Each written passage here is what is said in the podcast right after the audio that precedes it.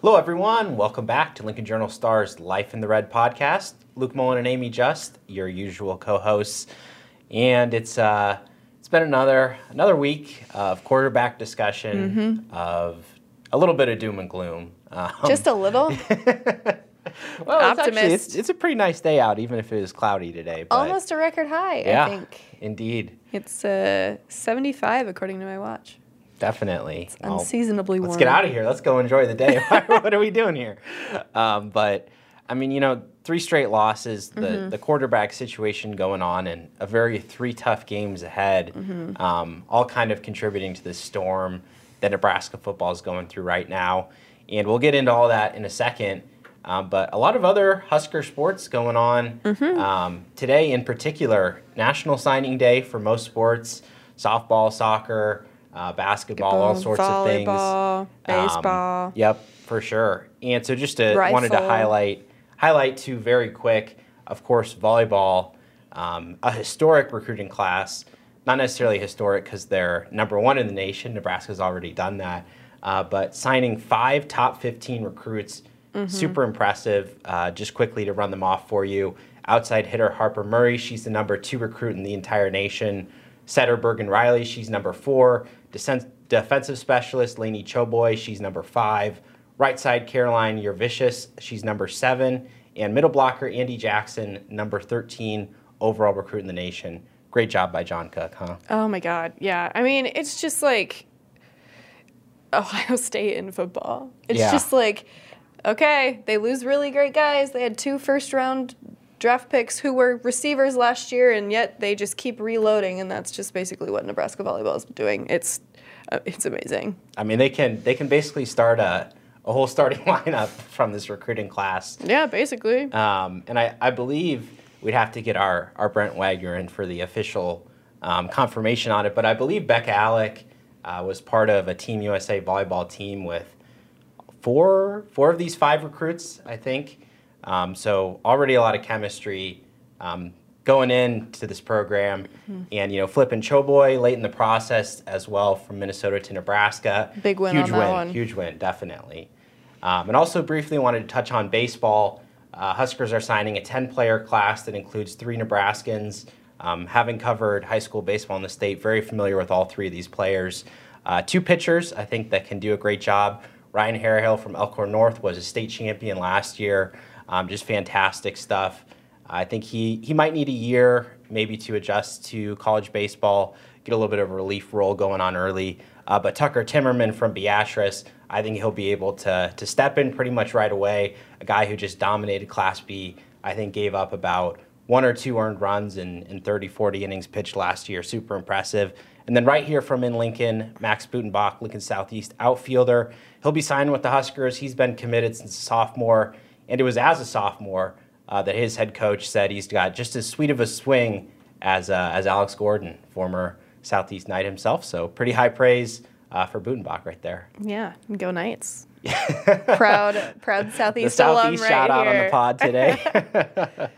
but yeah, no. So you know, important things going on for all those teams. Uh, women's basketball and men's basketball teams also signing a lot smaller recruiting classes today. Mm-hmm. Um, in the portal era, things are things are a lot different, obviously in all those sports. But basketball, that was one of the considerations. But hey, we're into the season now. We are, yeah. So I uh, was at both games at PBA Yeah. on Monday. That was Monday. Yeah, I don't know what day it is anymore. um, and the uh, Nebraska women, they're ranked number 22 in the country. So you knew they were going to come out and dominate UNO, and they did. They won 136, including making 14. 14 three pointers and not attempting a single free throw. Strangest box score I've ever seen in my entire life. And then in the evening, um, the men played Maine and they rolled out to a pretty big lead, uh, but Maine um, early in the second half just could not miss any shots, got it down to one point, but Nebraska pulled it out and won 79 to 66. And the men play again tomorrow and the women play again on Friday.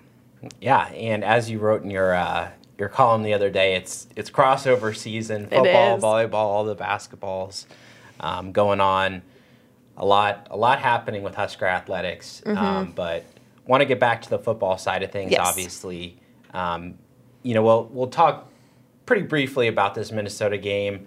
Um, great start. I mean, it was looking back at it now, it's kind of like, how did they manage to produce that? You know, knowing that they were going to fall flat on their face uh, the rest of the game. And the reason is great scripted opening drives. They they do a good job with that. Too bad you can't script an entire game. a good point. A good point indeed. that was a joke for those who thought I was serious. Um, but yeah, no, it just that first drive, it's just perfect. And then they got away from what what Yeah. from what was working, um, but and then didn't make the necessary adjustments to Minnesota's adjustments. Absolutely. I mean, Anthony Grant doing a great job early Mm-hmm. in the game. Um, I think Minnesota managed to bottle him up a little bit more. But you look at the way that this offense trended, and I mean, they ran him six times on that opening drive. I mean, he he had what like three carries the entire third quarter. I mean, it was uh, a very big departure from the type of running we saw in that first drive, and it's led to a little bit of a back and forth this week. You know, Mickey Joseph saying we need to be happy with these three four yard runs, need to play Big Ten football.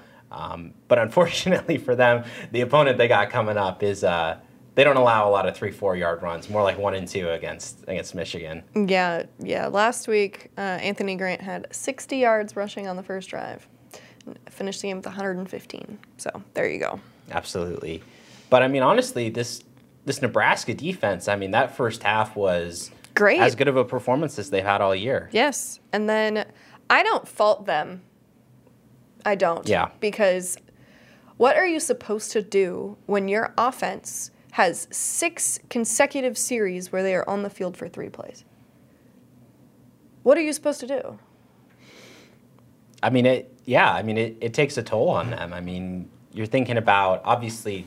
I mean, they rotate players and to to limit how tired you are, but you know, when when the offense is only taking up a minute, a minute and a half, you know, with these quick three and outs, it that stuff adds up really quick. Yeah, and you know, it got away from Nebraska and you can't you can't do that and expect to win. Like this is the this is the Big 10 mm-hmm. Like a 10 point lead is normally safe against Minnesota, but this Nebraska te- team isn't a normal team. Yeah. Well, talking about that 10 point lead, um, wanted to bring something up real quick, get your opinion on it. Caleb Tannor, after the game, Nebraska senior leader, one of those guys on defense, he said Nebraska got too comfortable being up 10 0. He said Minnesota outplayed them in the second half, which is definitely true. Do you buy it that Nebraska was getting comfortable with a 10 point lead? I just think that Caleb was pissed. Yeah. Yeah. And that is the sticking point that he went to. I just think he was frustrated because he, like everybody else on that team, are competitors and they want to win. And you get frustrated. And what's he going to do? Blame the offense? Like, no, he's not going to do that. Like, no one's going to do that. But We can do that. we can do that. we can blame the offense. But um, Yeah. it'd be a really bad look um, if a, someone on the team was Yeah. blaming the other side of the ball. It's just it's just hard for me to imagine that a game of that nature in which yes they were up 10 but they weren't really dominating or even controlling the game obviously there late in the second quarter.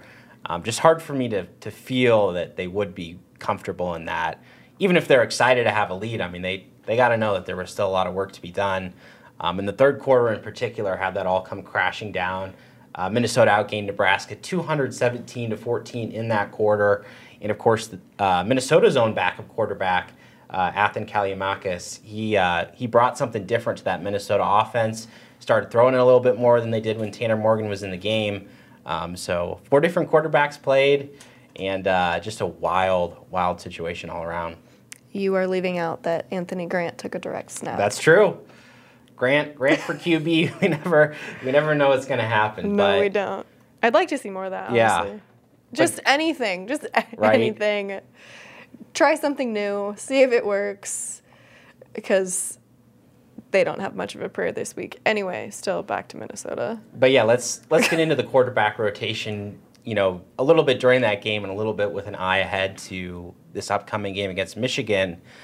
You know, obviously, it seems like Purdy was the guy chosen because he fits the offense better for what Mark Whipple wants to run. They had confidence in him as a passer. Uh, but we, you know, we saw kind of the script early in the game, running the ball, those quick passes, screens, as you've been calling for on this pod Go for quite a while.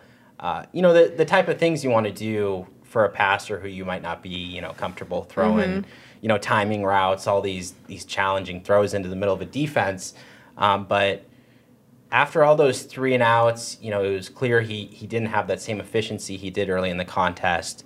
Why Mm-hmm. turn to Smothers for one series backed up and then go right back to Purdy for the next two? That was like the nature of my entire post game column. Yeah. Was basically the question. Absolutely. It doesn't make any sense. Like if it's not working, try something else. Like giving Smothers one series there, that didn't do anything. And then you yank him, put him back on the sideline. Okay, what's that do for his confidence? What's that do for his rhythm, you know, as a There- passer? there is Yeah. none. There is none. And so, I mean, give him give him two, three, and then if things don't go according to plan, okay, fine, put Purdy back in. But like you, you got to give him more than three plays, right? Yeah. I don't know. and he i mean he he made the most of his his opportunity there late in the game Mm-hmm. um, i don't think that people would necessarily say smothers was perfect i mean obviously No. that that missed opportunity to run at the end of the game Mm-hmm. that loomed very large had a couple throws that i'm sure you would want back to be a little bit more accurate with them but i think it is kind of interesting that Chuba Purdy played the vast majority of this game, but yet Smothers only completed one less pass and nearly doubled his passing total in just two drives there at the end. Yeah, and you know it should be said that some of Purdy's passes were dropped, True. Yep, very true. but also that's not the entire uh, picture being painted there either. Not a great day. Yep. Well, put it in the past, and now it's on to Michigan, and we're still having this conversation. Um, Casey Thompson's health still still very much in question. Not really practicing. Not still not being able to you know grip a football, which is kind of important for a quarterback. Yeah, it's uh, you should probably uh, have a baseline of being able to do that before you should be allowed on a football field Yep. again. But what do I know? I'm not a doctor. sounding like the Nebraska coaching staff up here. Um, but but anyway, I mean, the writing on the wall is that even though they say he's day to day, even though they say that they're not going to rule him out, it's it's going to be Chuba Purdy and Logan Smothers again this week in all likelihood against Michigan. And so the top, the number three team in Yep. the country. And so the question is, you know, what are these guys showing in practice versus what are they showing in the games? That's been discussed a little bit this week. Uh, Mickey Joseph saying Logan Smothers needed to show more in practice. Mark Whipple, on the other hand, saying that Logan Smothers had his best week of practice this week. Um, Maybe both things can be true. also, yep, also possible. I mean, Uh, how much? I mean, in all, like honesty though, like how much is was he practicing before? Because you practice your starter Yep. for most of practice, and then your number two guy gets the reps. That's Chuba. So how much has he been practicing? So of course it's probably going to be his best week of practice, considering he hasn't probably had a whole lot of first team reps since camp ended. So whatever. Yeah, it just those two not being on the same page is getting a little infuriating. Definitely, definitely. And with a decision this big, I mean, you, you'd really want them to at least be on the same page publicly. I mean, they can have whatever disagreements or whatever, but it, it, it is interesting to hear um, their comments not necessarily being the same. Yeah, and it, sometimes it feels like no, they're not on the same page, but sometimes they're not even in the same chapter Yeah. or the same book. like it's just like what? Okay, it. I don't want to get going on a rant here, um, because we need to move on. But it's just. You can think what you want behind closed doors, and you can have your arguments and disagreements, because that's where some of the best decisions come from, right? Like if it's all groupthink all the time, then maybe you're not making the best decisions. But you should probably be on the same page uh, in public. But Definitely. Well, what they are on the same page about is that it's going to be really tough uh, to go up against this Michigan team with the backup quarterback. And whoever plays, um, it'll be another top five defense uh, that they're going up against. 12.1 points allowed per game, that's third nationally.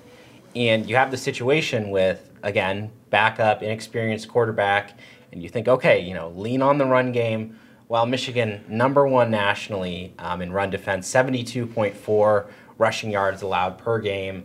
Um, a couple other quick stats. They've recorded 29 sacks this year, forced 11 turnovers, um, so over one turnover per game. I don't know what the math is on those sacks. Two and a half sacks per game. Ish. Uh, so a defense that, that does it all and does it all well. Fun.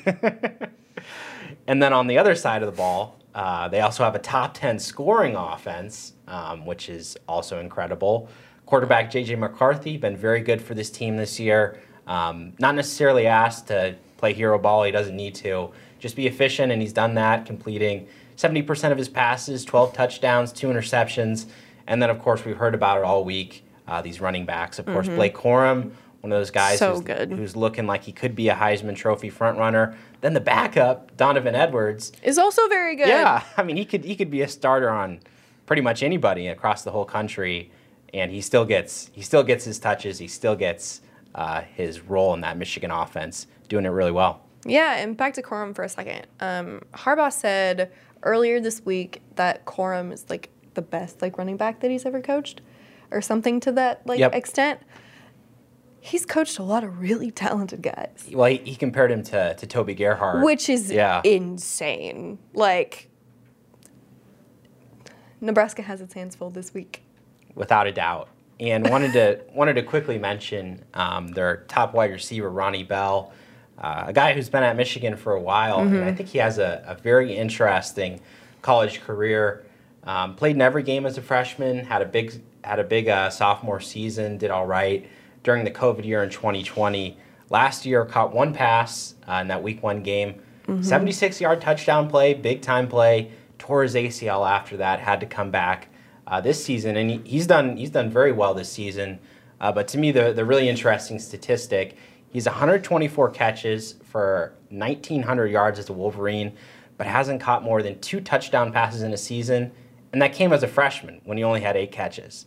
Um, so he he's been eating up the yards for this Michigan team, eating up the targets as well, but hasn't necessarily translated touchdowns because they got these bruisers who they can just trot out there and just say, "Hey, run that thing in, score us another touchdown."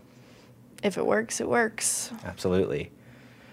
Well, we'll we'll get to our predictions here in a minute. Uh, spoiler: not too optimistic. Um, Shocking. But before we get into that, it is our Husker hot topic, Mm-hmm. our weekly discussion. And last week was about the quarterbacks. It's the hot topic again this week. And we were talking about it a little bit earlier, but I'll pose you the question: Does Casey Thompson play again this season? by the sounds of it, he wants to. He may be one of the most competitive athletes I've ever been around, and I've been around a lot. Like he's up there. I'm not saying he's number one. I think Michael Thomas is number one, um, but he's in the discussion of like the top five that I've been around. So like I, I understand that he wants to get back out there. Um, but man, there's no shame in shutting it down. Yeah. Like, there are three games left. And if you're not playing this week, okay, then there's two games left. Why rush it? Why force it? Like, there's no shame in shutting it down. Dude's been bruised, banged up, nicked up all year, and now you're actually dealing with another super serious injury. Like, if he if his hand, pinky, nerves aren't 100%, just shut it down. But look, I get it. Like, if he wants to play and he's capable of playing, he will play. Um, but I don't know what the risk is trotting him out there for one, two more games. Yeah, I mean, what's what's the upside? Maybe maybe Nebraska gets a win, um, but ultimately, especially if he doesn't play in this one, I mean, bull hopes are going to be long gone, which they already basically are at Yeah. this point. Um, just a, a mathematical formality. Um, but so I mean, I don't think there's a whole ton of upside in rushing him back out there. And the other big consideration is if you want him back for next year, just rest him. I mean, I think that's a a case where I mean he, he's going to have a, a decision to make either way about portal, retiring, NFL, Nebraska. I mean, there's just there's so many factors for Casey uh, to consider this offseason. Uh, but his health needs to be the biggest one, and and like you said, I mean, nerve damage is it's a huge deal, and it it's going to be a type of thing where, I mean, I I can't imagine. I mean, how is he eating, going about his daily activities? I mean, if you can't grip a football. You're not going to be able to do a lot of act- other activities as well. Um, but all of this is to say that I think, yes, there's a very good chance that he does end up playing again this year uh, because, like you said, he is such a great competitor. And I think, you know, ultimately we don't know without asking him why he wants to be out there so much. But I think he, he probably feels a little bit of a responsibility to his teammates, uh, especially those guys on offense that, I mean, you know, he's been working with all throughout, you know, spring and fall. You know, getting ready, you only get so many chances to actually get out there on a Saturday and play.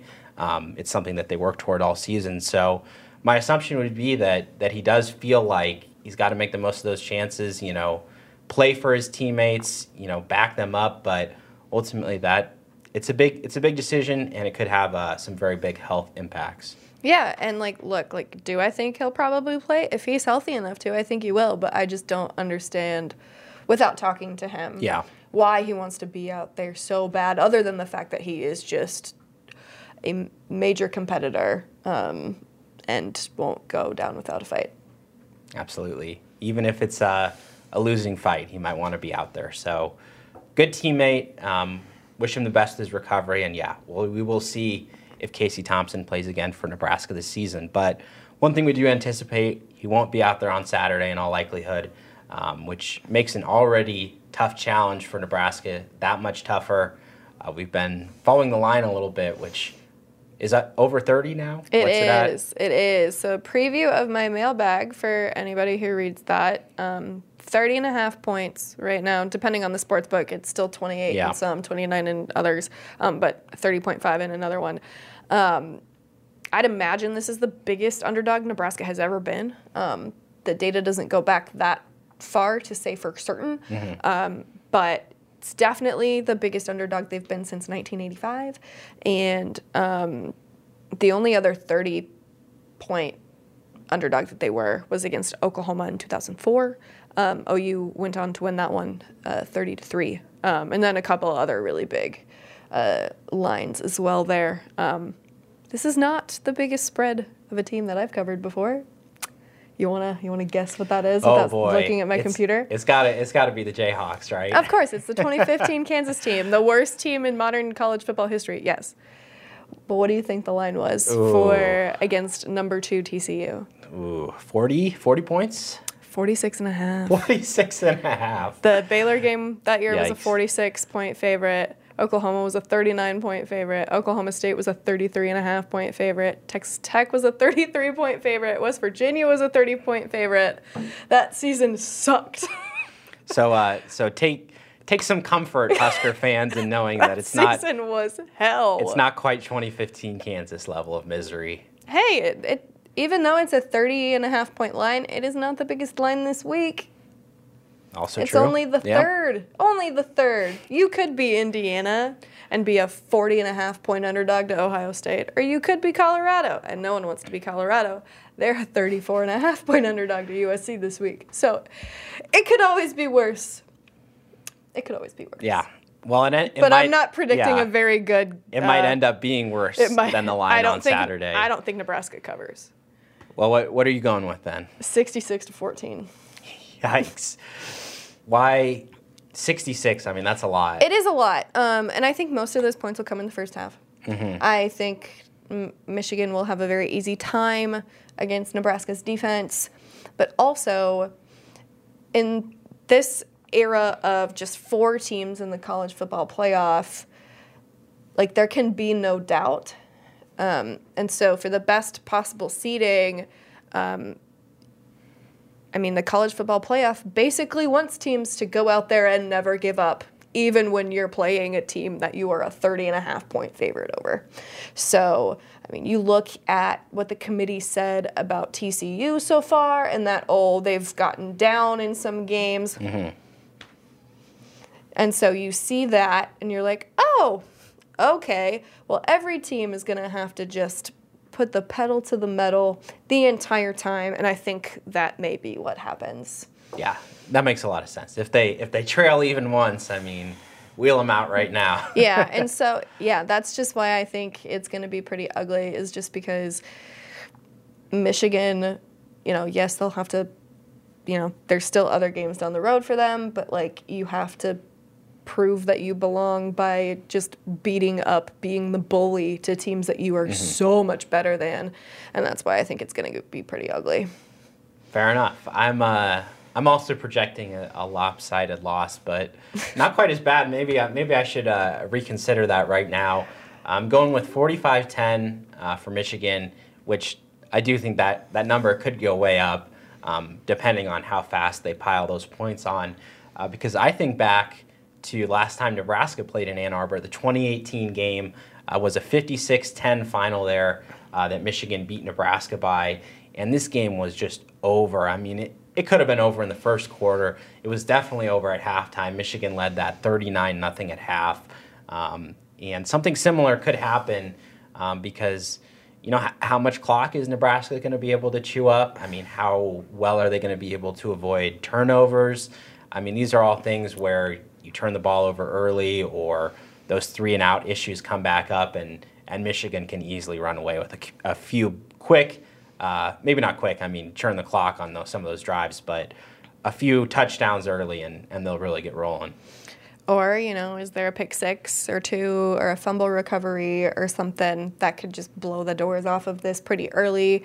Anything is possible. Um, I just hope that if it gets really ugly really early, that Joseph and Harbaugh agree to a running clock at halftime. That's all I'm saying. Absolutely. Well, it's happened before. Not for Nebraska. I yeah. Don't, I don't know that for certain, but it has happened at Kansas before. So.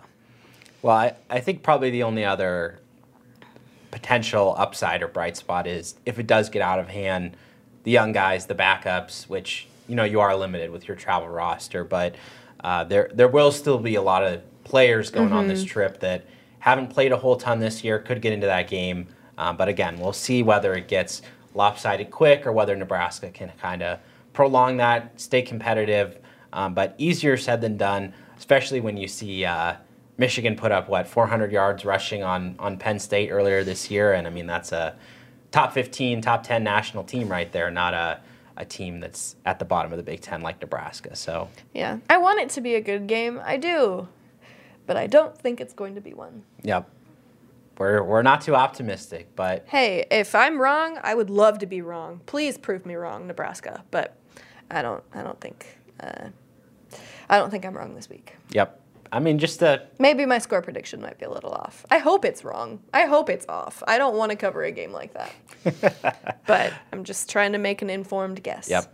Well, that that makes two of us. So we'll see how it shakes out. We will be there in Ann Arbor uh, again, 2:30 Central kick here. That'll be 3:30 local time up at mm-hmm. the Big House.